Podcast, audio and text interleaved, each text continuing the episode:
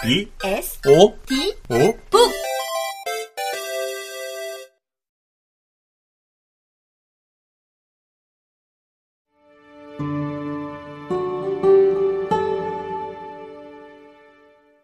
나의 작은 소망은? 내가 책장을 팔락하고 소리내어 넘기자 고난잠에 빠져있던 소망이가 깜짝 놀라 나를 쳐다본다. 잠에서 막 튕겨져 나온 얼얼한 표정으로. 나는 미안해서 괜히 소망이의 엉덩이를 토닥토닥 한다. 소망이는 금세 다시 평안을 찾는다. 아무 일도 없었던 것 마냥 끊겨버린 잠을 다시 잇는다. 소망이는 아주 작은 소리에도 쉽게 깜짝깜짝 놀라고 또 순식간에 평온을 찾는다. 나는 고양이의 이런 점이 신기하고 귀엽다.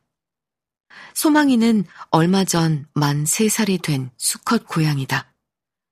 매번 열심히 그루밍을 하긴 하는데 사실 그리 깔끔한 편은 아니다. 그래서 나는 소망이를 털털한 고양이라고 소개한다.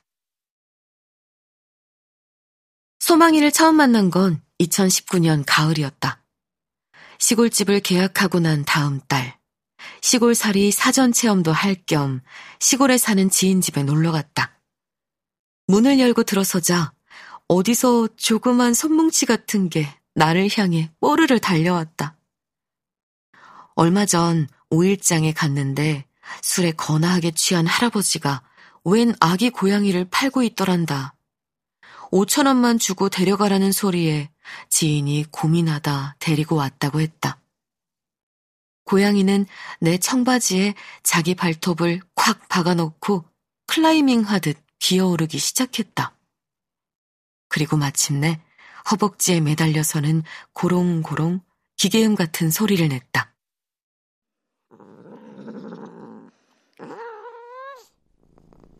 나중에야 그게 골골송이라는 걸 알았다.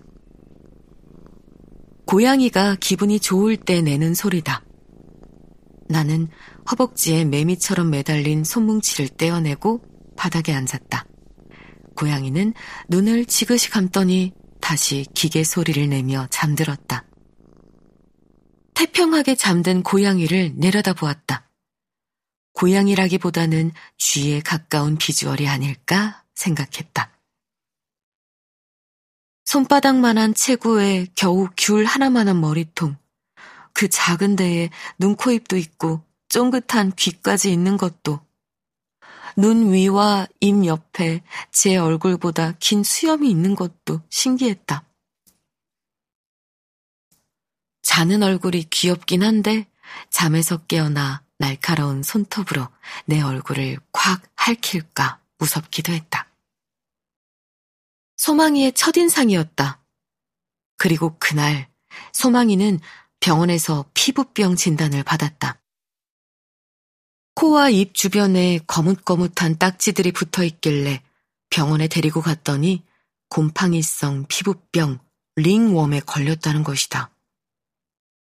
매일 소독하고 연고를 발라야 하고 일주일에 두세 번은 약용 샴푸로 목욕을 해야 낫는다고 했다. 그리고 병원 방문이 계속 필요하다고도 했다.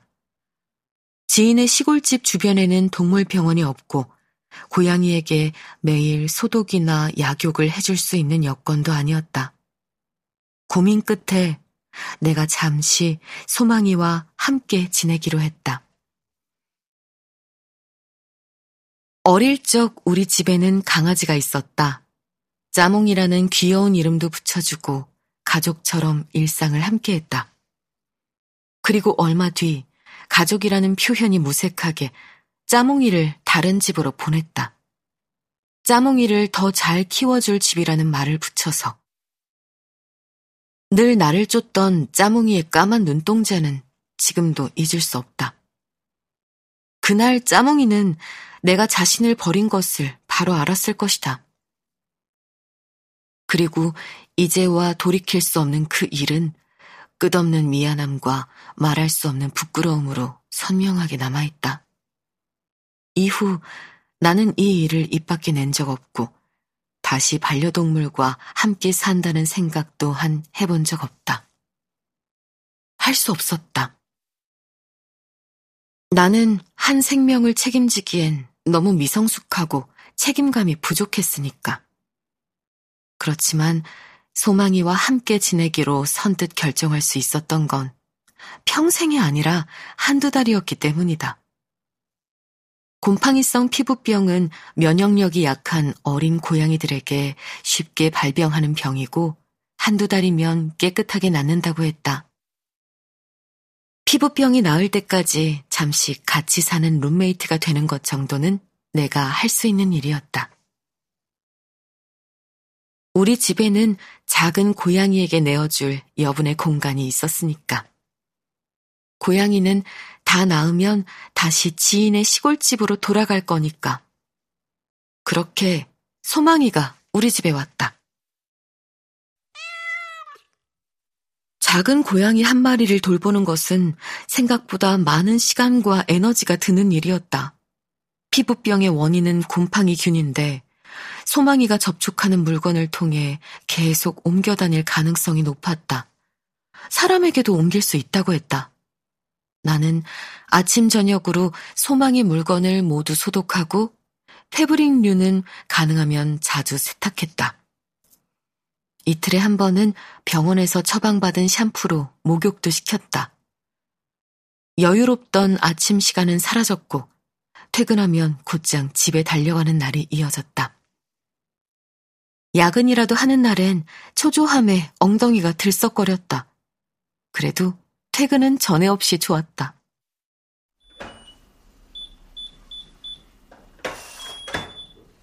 내가 문 밖에서 도어록 비밀번호를 띠띠 띠띠띠띠 누르면 소망이는 항상 현관까지 마중을 나왔다. 잠에서 막 깬 부스스한 얼굴로 하루도 빼먹지 않고 나왔다. 몸을 앞으로 쭉 늘렸다가 다시 뒤로 쭉 늘리는 고양이 기지개를 켜면서 마치 요가를 하듯이. 그러고 보니 요가 자세 이름 중 고양이 자세는 정말 고양이의 자세였구나. 잠이 오지 않는 어떤 밤에는 함께 넷플릭스를 봐주기도 하고, 기분이 별로인 어떤 밤에는 항상 먼저 잠들어 버리기는 했지만 술 친구도 되어주었다. 소망이는 꽤 좋은 룸메이트였다. 때때로 소망이가 우리 집에 계속 살면 어떨까 하는 생각을 했다. 그럴 때마다 짜몽이의 까만 눈동자가 스쳐 지나갔다. 게다가 그때 나는 시골집을 막 계약한 상태였고 조금 있으면 주말마다 서울과 금산 사이 편도 2시간 반 거리를 이동해야 했다. 영역 동물인 고양이가 매주 차를 타고 이동할 수는 없었다. 게다가 소망이와 함께 지내며 알게 된 사실은 고양이가 소리에 무척 예민한 동물이라는 것이다. 작은 소리에도 움찔움찔 놀라는 고양이가 소음으로 가득한 차를 타고 매주 5도 2촌을 할 수는 없는 노릇이다. 무엇보다 소망이의 원래 가족이 소망이를 기다리고 있었다. 몇 주가 지나자 소망이의 피부 상태가 많이 좋아졌다. 동전 모양으로 뭉텅뭉텅 털이 빠져 분홍색 속살이 다 보이던 곳에 새 털이 빼곡히 나고 있었다. 소망이가 다시 돌아가야 할 때가 왔다.